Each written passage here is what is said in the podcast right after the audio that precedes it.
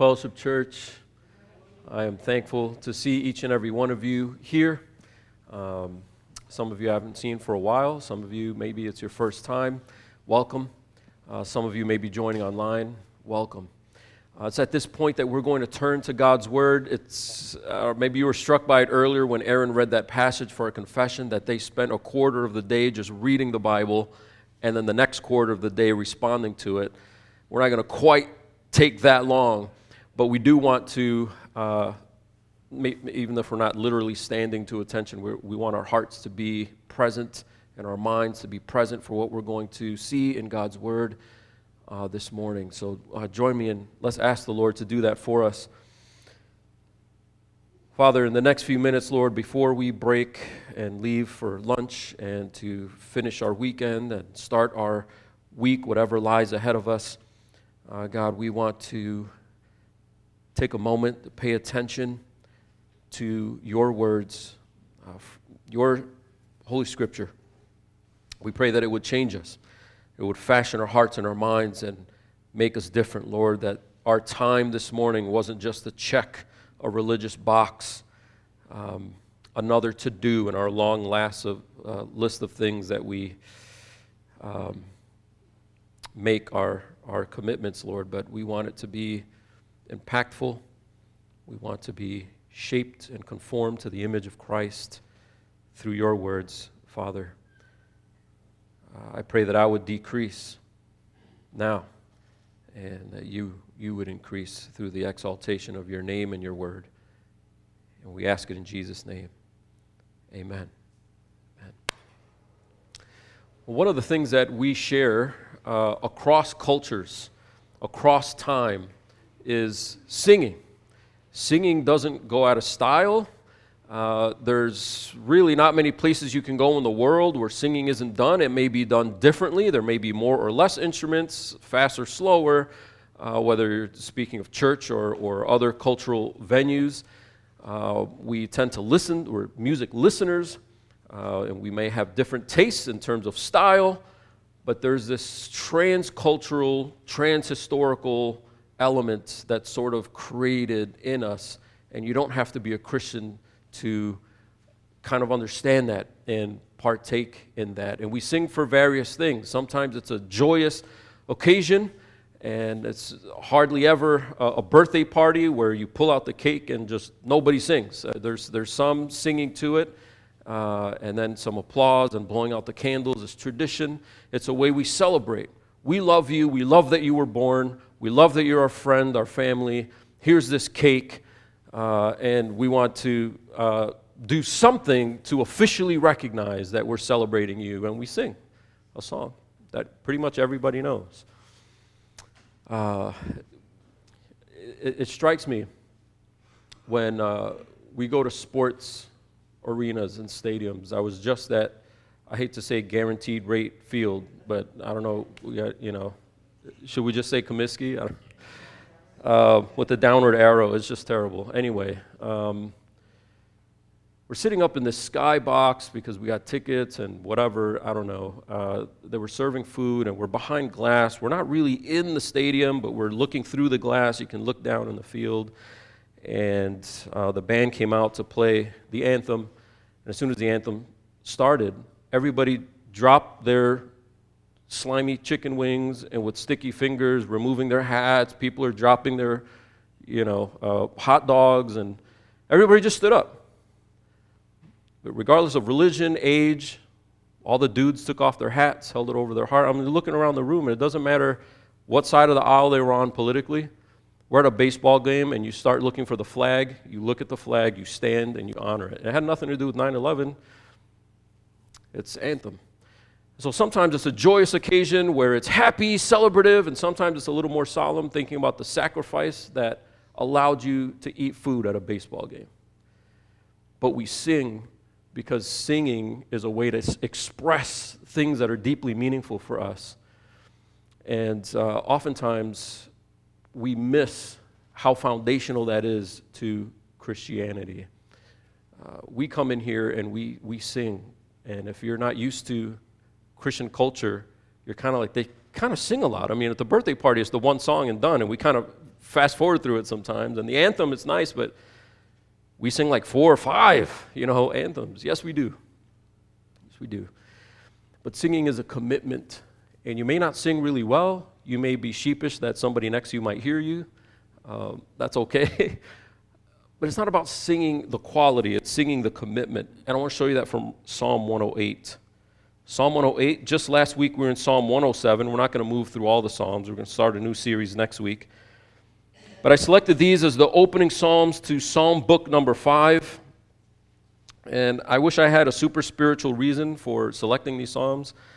I just, I don't know. I, I came upon it and I thought these one, two, this one, two punch opening for book five is just helpful for us to uh, provide a foundation for us in our lives. Very simple opening. The superscription there, a song, a psalm of David. No background, no historical background.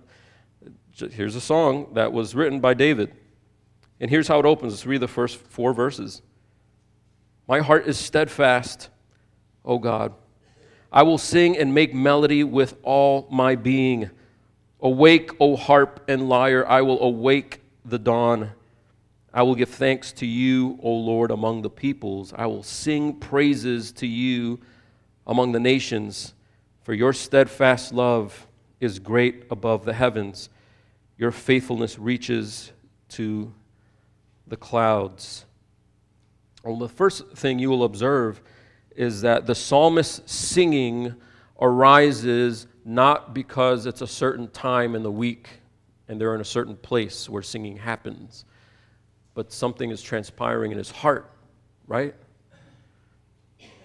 My heart is steadfast, O God. I will sing and make melody with all my being.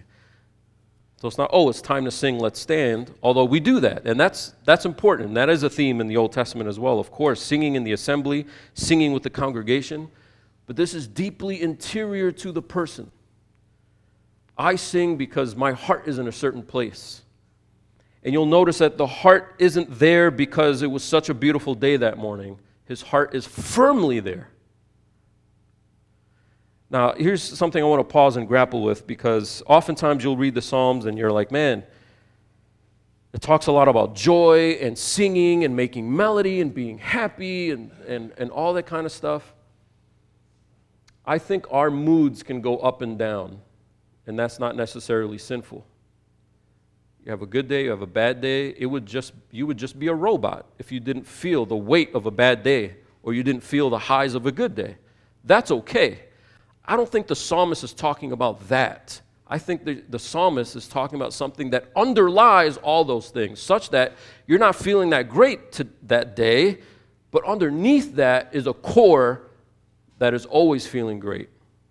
Right? On the surface, yeah, you're kind of down today, but overall, you're trusting in God. I think he's talking about this core foundational piece that doesn't change. That's what he means. My heart is steadfast. There's a word we don't use very often. It's firm, it stays there in the same place, it doesn't move up and down. And oftentimes we only have the up and down mood, we don't have the central constant core underneath that. Therefore, when we're up, we feel like singing. When we're down, we don't feel like singing. When we're up, we read our Bibles. When we're down, Bible collects dust. When we're up, we'll gather with the saints. When we're down, saints are disappointing. People are stinky. I hate people. I'm going to just stay home today. We're all going to feel like that. The difference between the person that sticks it out and the person that doesn't is one of them only has the surface level up and down.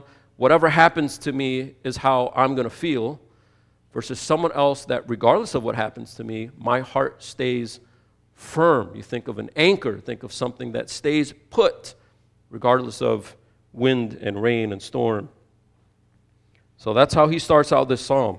My heart is steadfast, God.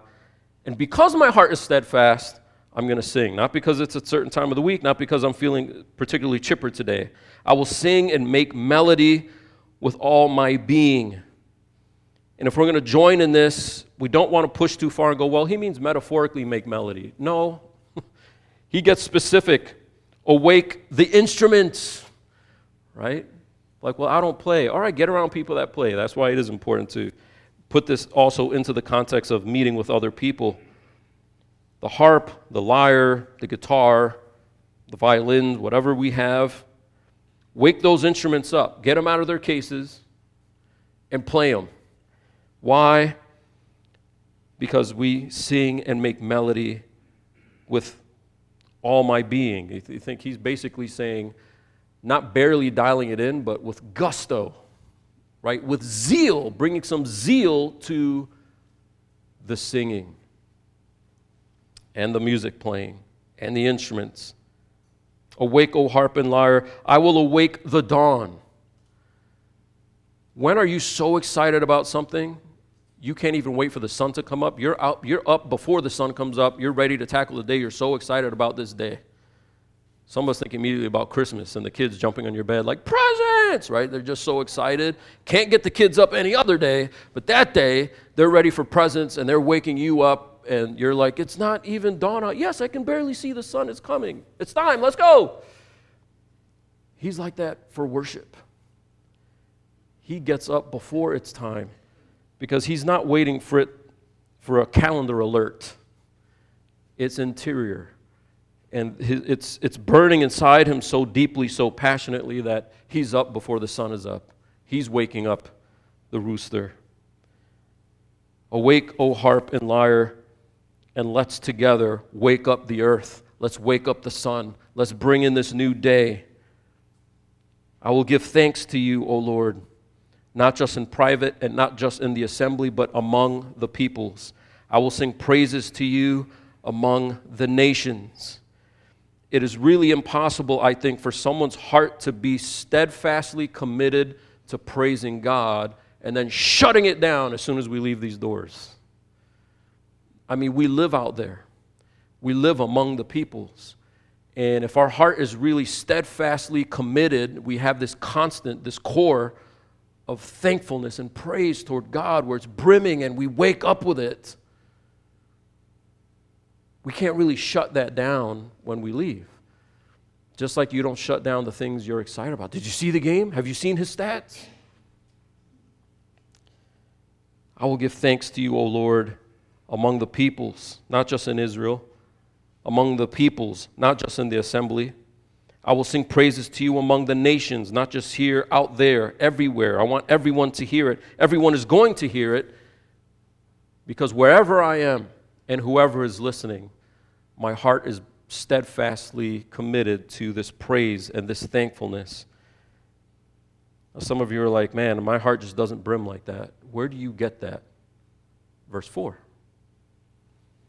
My heart is steadfast in praising because God's love is steadfast toward me.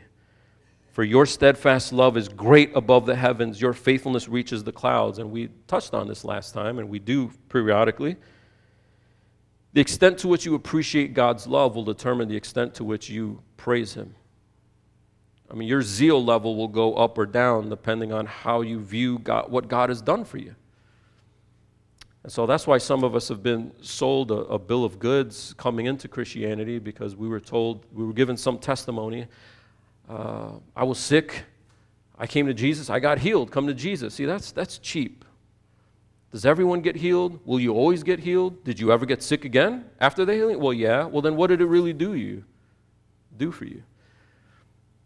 I was kind of depressed. I came to Jesus, and now I'm not so depressed anymore. That's great, and I hope we all would share that testimony. Is that really the height of God's steadfast love? Is helping your mood? Your steadfast love is great above the heavens. It is, it is so great we can't reach it. Your faithfulness reaches to the clouds. Think of the time where he's writing this, and it's, it's hard to think of being up there. But now it's not so hard. We got the millionaires just going to space, like, huh, that was cool. Uh, like, what year are we in, right? But he's looking up and he's looking to places where he can't reach, where he can't see, where he can't go in. God's steadfast love is above that. You cannot finish counting it. You cannot finish appreciating it. And therefore, you cannot finish giving thanks for it. And the more overwhelmed you are by God's love for you, the more firm and steadfast your heart will be in singing and making melody to Him. But this psalm is not unaware that there are problems and there are tragedies and there are sorrows and there are difficulties and there's violence. Look at verse 5 and 6. The, the psalm kind of takes a jolting turn, doesn't it? Be exalted, O God, above the heavens. Let your glory be over all the earth. Why? That your beloved ones may be delivered. There's the same theme that we saw from the previous psalm.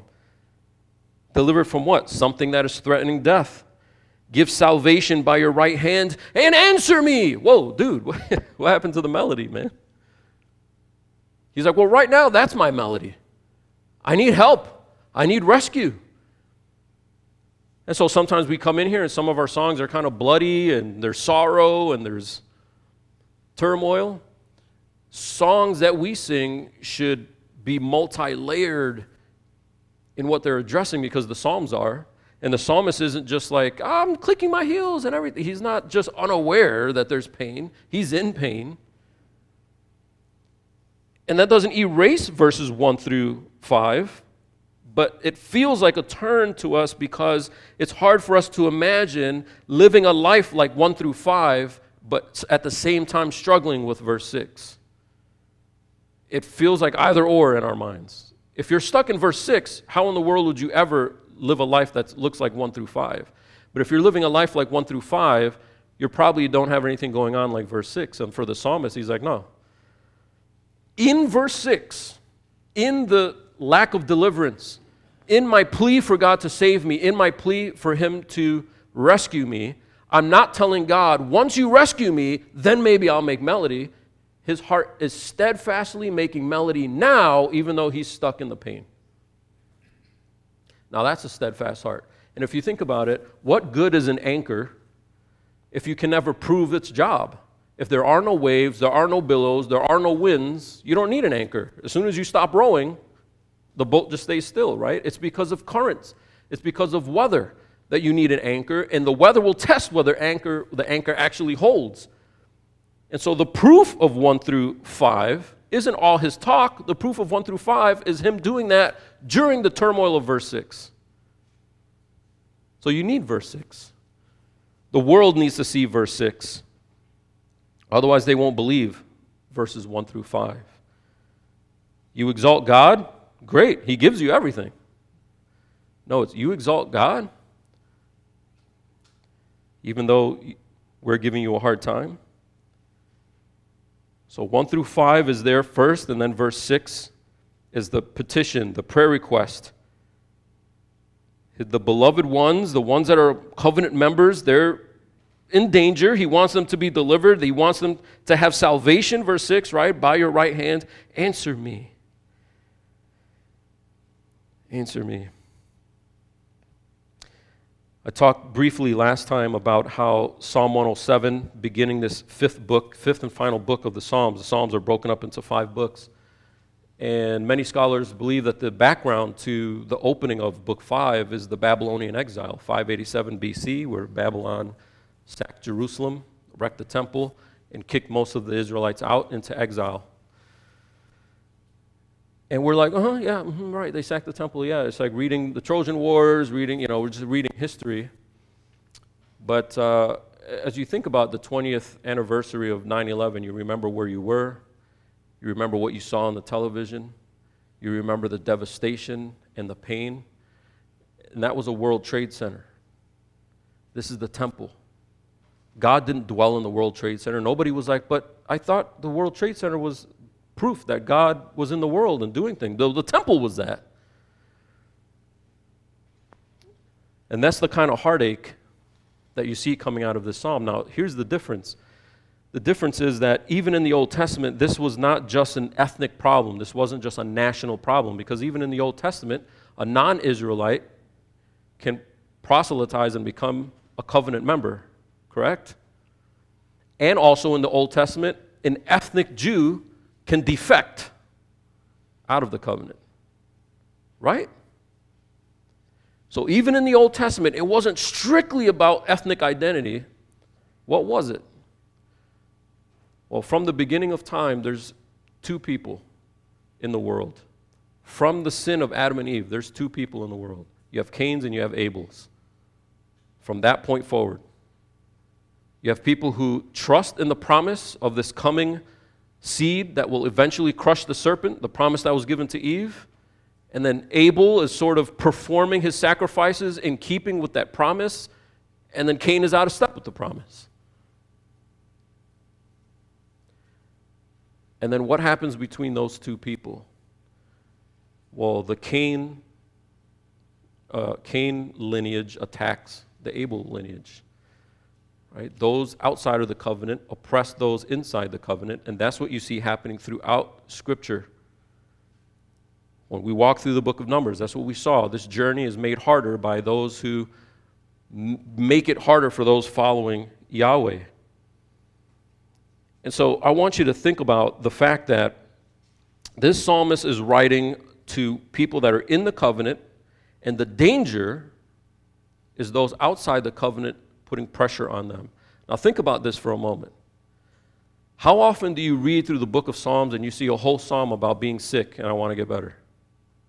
How often do you read through the Psalms and you come upon, upon a psalm that's like, I lost my job, this really stinks, God, please hear me? Now, I'm not saying those are petty. We encounter various kinds of trials and difficulties in life, but the Psalms are replete with God, I'm being attacked, I'm being oppressed, I'm being killed, all I have to do is join them and just bounce from this covenant. All I have to do is defect, and I can, but I won't because my heart is steadfast to praise you. And it's the praising you that's getting me in trouble. So, will you relieve me from the trouble? Because I'm not defecting. I'm not giving up. I'm staying in. My heart is steadfast. But because of that, there's oppression. And that's why it's hard to preach the Psalms. I, I teach preaching in seminary and when we come across passages about oppression and persecution, mainly the American students, they're like, what do I do with this? I don't, like, how do I apply it? And oftentimes they'll just turn it into COVID. When COVID attacks you, turn, and I'm like, I almost want to stop the sermon in the middle of the lab, like, oh, whoa. I, I get it. COVID is, is really a pain in the neck, man, and, and people have died. I get it. That's not, that's not what, what Paul is talking about here. He's writing from jail. He wasn't arrested because he refused a vaccine. He was arrested because he's preaching Christ. And we don't know how to preach that because it's foreign to us. Oppression is kind of a, it's a foreign concept, but it's really not that foreign. If you comb through your life and ask yourself, how often have you been as vocal as verse 3? How many people in your life that aren't Christian know that that's your heartbeat? That's what you're about. Your coworkers, your neighbors, family members that you see a couple times a year, or more often than that, if they were to describe you in three or four words, would extolling Christ, you know, would that make it in there? Or would it be like, oh, big fantasy leaguer, you know, big hobbies? Or are we defined by this? Okay, if the answer, if we're honest with ourselves, is like, maybe not, maybe not, maybe it would be, but maybe not, well, then why? The next question is why am I not as vocal as verse 3? And probably the answer is as light as the persecution is now, we might get poked fun of, we might get some Facebook hate. We're not even willing to take that. How can we ever be willing to take bullets? We shouldn't dodge these psalms and we shouldn't turn these psalms into flus and viruses. We should look at it for what it is. It's about oppression. Those who resent the fact that they're not in the covenant will put pressure on those who are in the covenant. And all you've got to do is bounce out of the covenant. And you can dodge those bullets. You can dodge that oppression. And we need to do that for us to be in solidarity with our brothers and sisters around the world who don't have the privileges that we do. That's the kind of danger he's talking about. That's the kind of deliverance he wants in verse 6. And he doesn't see it yet. But what does he do? He clings to God's promise. Look at verse 7. God has promised in his holiness with exaltation. So he's, he's basically quoting God. This is what God is saying, basically. God is promising his holiness, with exaltation I will divide up Shechem and portion out the valley of Succoth. Gilead is mine, Manasseh is mine, Ephraim is my helmet, Judah my scepter.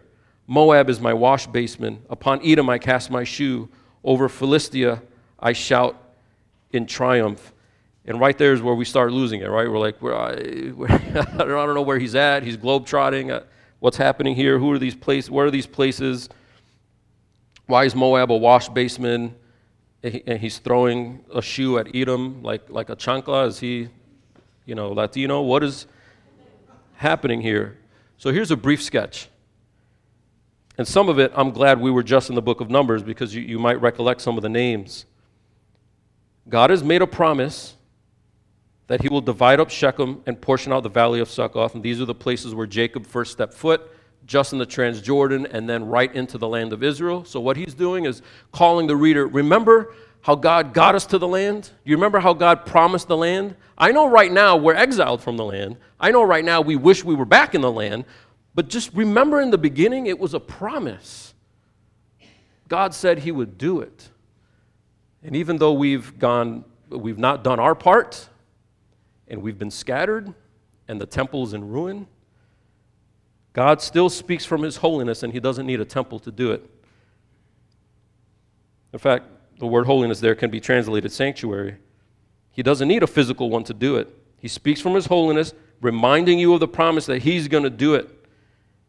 And you remember Gilead and Manasseh? These are the places where those tribes, Reuben and Gad and Manasseh, were like, We've got a lot of sheep. We don't want the land inside the land. We want the land just over here. And God's like, Okay. So he gave them bigger portion than it was originally promised. I could really go off on that, but anyway, I'm, going to keep moving around. So Gilead and Manasseh, you remember, and then Ephraim is this representation of the northern region. That's why they're the helmet. So when they're attacked from the north, like we talked about last week, uh, they're like the helmet, the protection, and then Judah is the scepter, the center of authority, representing the Davidic dynasty. So he's saying it's, it's intact even though you guys are scattered right now. I've got this, and I know what I'm doing because I don't go back on my promises. What about the enemies? Moab, Edom. Goodness, Edom, that's Esau's people. So our, our brothers that attack us all the time.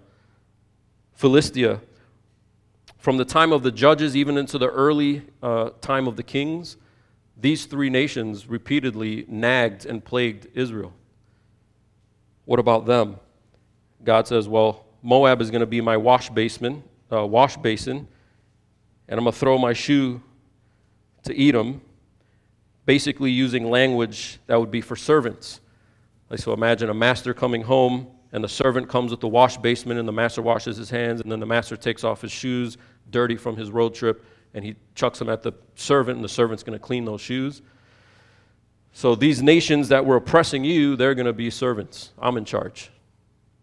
They serve me. I'm over everything. I know they seem big and bad now but i'm over it. And over philistia i shout in triumph. I don't lose. And so this little portion yes, it has some geography and some history to it, but we're trying to remember that God has made these promises. And even though it seems like the promises have been undone, this will also be the rhythm of your life. You come, you get excited about Jesus, you start, you, there was a time where you praised and extolled and you picked up your instruments, and then things kind of took a turn. And things are really hard right now. People in your life are making it hard on you. Maybe people making, making it hard on you for being a Christian. The louder you get about God, the harder it is in life. And uh, life is already hard, so we're tempted to just dial it back just to try to make things a little easier. And if you do dial it back, you do you can dial down the oppression, the persecution, the scoffing.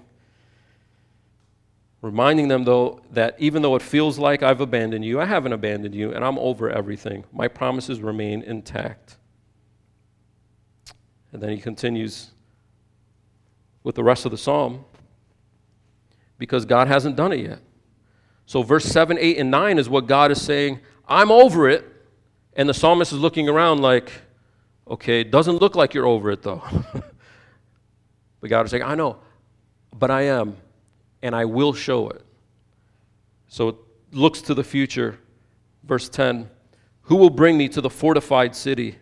Who will lead me to Eden, to Edom? To take them over, basically. Like, who, when are we going to do this, basically? What you promised in verse 7, 8, 9, making, let, let's throw our shoe at Edom. Let's go. Who's going to lead? Who will bring me to the fortified city? Who will lead me to Edom? It's a rhetorical question. Who do you think God's going to do it? Verse 11 Have you not rejected us, O God?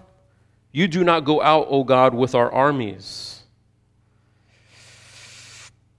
Sometimes the Psalms really touch on that line of like not, not blasphemy, but where like if you talk to your parents that way, you might get it, you might get an actual shoe thrown at you.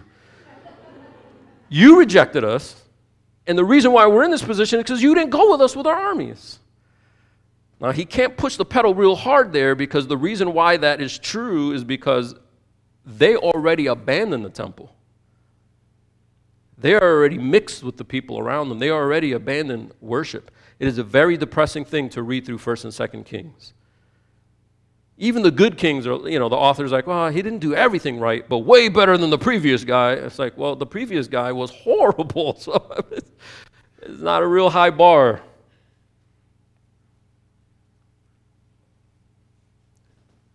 Haven't you rejected us? You don't go out with our armies. He's not saying it's God's fault. He recognizes the history and why they're in the position they've been in. But at the end of the day, if things are going to turn around, you've got to do it. God, when you pull back, we get crushed. But if you come into this thing, then we, we crush. So, you know, he's making clear, like, I need you to do this. And he asks for it in verse 12. Oh, grant us help against the foe, for vain is the salvation of man. I know we can't do it. It doesn't matter how many armies we have, how many horses we have, how many arrows we can count, how well trained our soldiers are. It doesn't matter. We can hatch a plan in the secret dark corners to try to revolt. If you're not in it, we do it in vain. But with you, God, verse 13, with God we shall do valiantly. It is He who will tread down our foes. I love that um, this ends with that promise that looks forward and this hope. With God we shall do valiantly. Future. It is He who will tread down our foes. Future. It's interesting that this psalm is actually taken from two other psalms, Psalm 57 and Psalm 60. So a section of 57 and a section of 60 pieced together. But if you go back and read Psalm 57, it starts out with all the trouble, all the distress, all the things surrounding me that are robbing my joy. And then it says, But I'm going to praise you. I'm going to praise you anyway because you do save these exact verses that we read in the first half of this psalm. But this psalm reverses it and says, I'm going to praise you no matter what. But by the way, this really sinks. Can you rescue, you know, can you pull me out of this? Either way, there is a resolve that is not attached to the present relief of suffering. The resolve to worship is attached to the ultimate relief of suffering. That's the problem with preaching the psalm and not getting to Christ. If you don't get to Christ, you're like, okay, God is going to crush the enemies? Yeah. Well, when? How? And then you get to the book of Revelation, and some hero comes with a name tattooed on his thigh, and he's King of Kings, and he's Lord of Lords, and he's wielding a sword, and he puts down, it's not even a fight. You go read in Revelation 19, it's not even a battle. He just puts them down. Pow, it's over. And the rider of the white horse, for those in the covenant, he's not scary. He's the hero you've been waiting for the entire movie. How does God put down the enemies? He may not put them down immediately. And it's not against what Scripture tells us to hear of Christians being pulled out of their gatherings and shot. Husbands, wives, together with their kids for not denying Christ. That's what Scripture prepares us for all the way through to the book of Revelation. Our hope is not that we won't experience pain now. Our hope is that even if we experience pain now, we know ultimately who wins. We've read the end of the book. And that's why our heart can be firm and steadfast, even if we're stuck in this middle chapter where there's a lot of pain and turmoil. This other chapter is going to come. And it's ushered in by Jesus Christ, who through his death and resurrection has been granted all authority. He's the king. So the question for you is which side are you on? You're either someone who can praise steadfastly, sing and make melody to God, or you can be someone who's kind of disappointed in God because God doesn't always show up on Monday the way you want Him to. He doesn't always relieve you of the present thing that is really causing you pain, legitimately causing you pain. And you're like, I prayed and I asked and I submitted a prayer request and it hasn't been relieved yet. And there's this temptation to kind of bail on God when the ultimate thing in our minds is the present thing we're suffering with. But for the psalmist, the ultimate thing is this ultimate battle, this consummated, uh, this consummation of God's kingdom in the end. And that's why the psalm ends with this uptick of hope that is still future. He asks for it in verse 12 grant us help against the foe, for vain is the salvation of man. And then verse 13, this future hope with God we shall do valiantly. It is He who will tread down our foes. So we don't take it upon ourselves to take out the enemy, those who would uh, make it hard on us. Jesus taught we love our enemy, right? We exchange the blows with love. We don't, we don't give reviling for being reviled, we love instead. And it's not because God says vengeance is wrong, it's because he says vengeance is mine. So our job is not vengeance, nor is it to give up and just roll, go with the flow. Don't go with the flow. We have to remain against the flow with a steadfast heart of worship.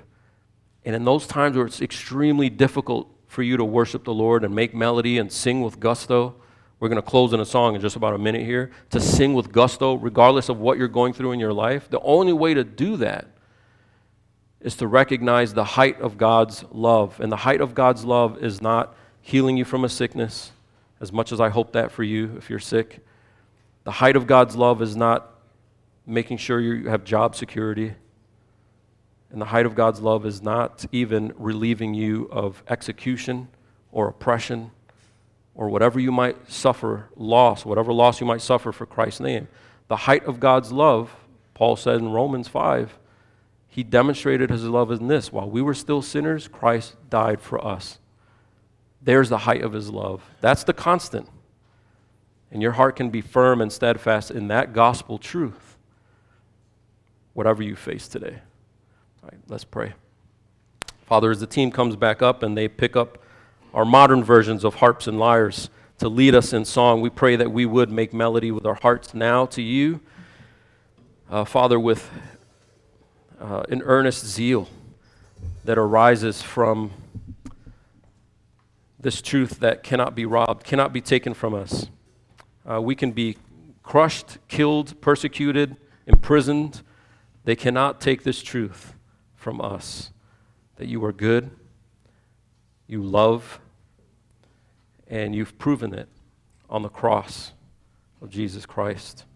And I pray that our hearts would embrace that and that that anchor will keep us through any storm, any difficulty, any oppression. And Lord, we do long to see the day where Jesus demonstrates his victory openly uh, in a way that no one in the world can deny, that wickedness will be put away, and we will finally be ushered into peace with you. Help us to long for that, Lord, even now as we sing together. We ask it in Jesus' name. Amen. Amen. If you're able, please stand and let's close in the song together.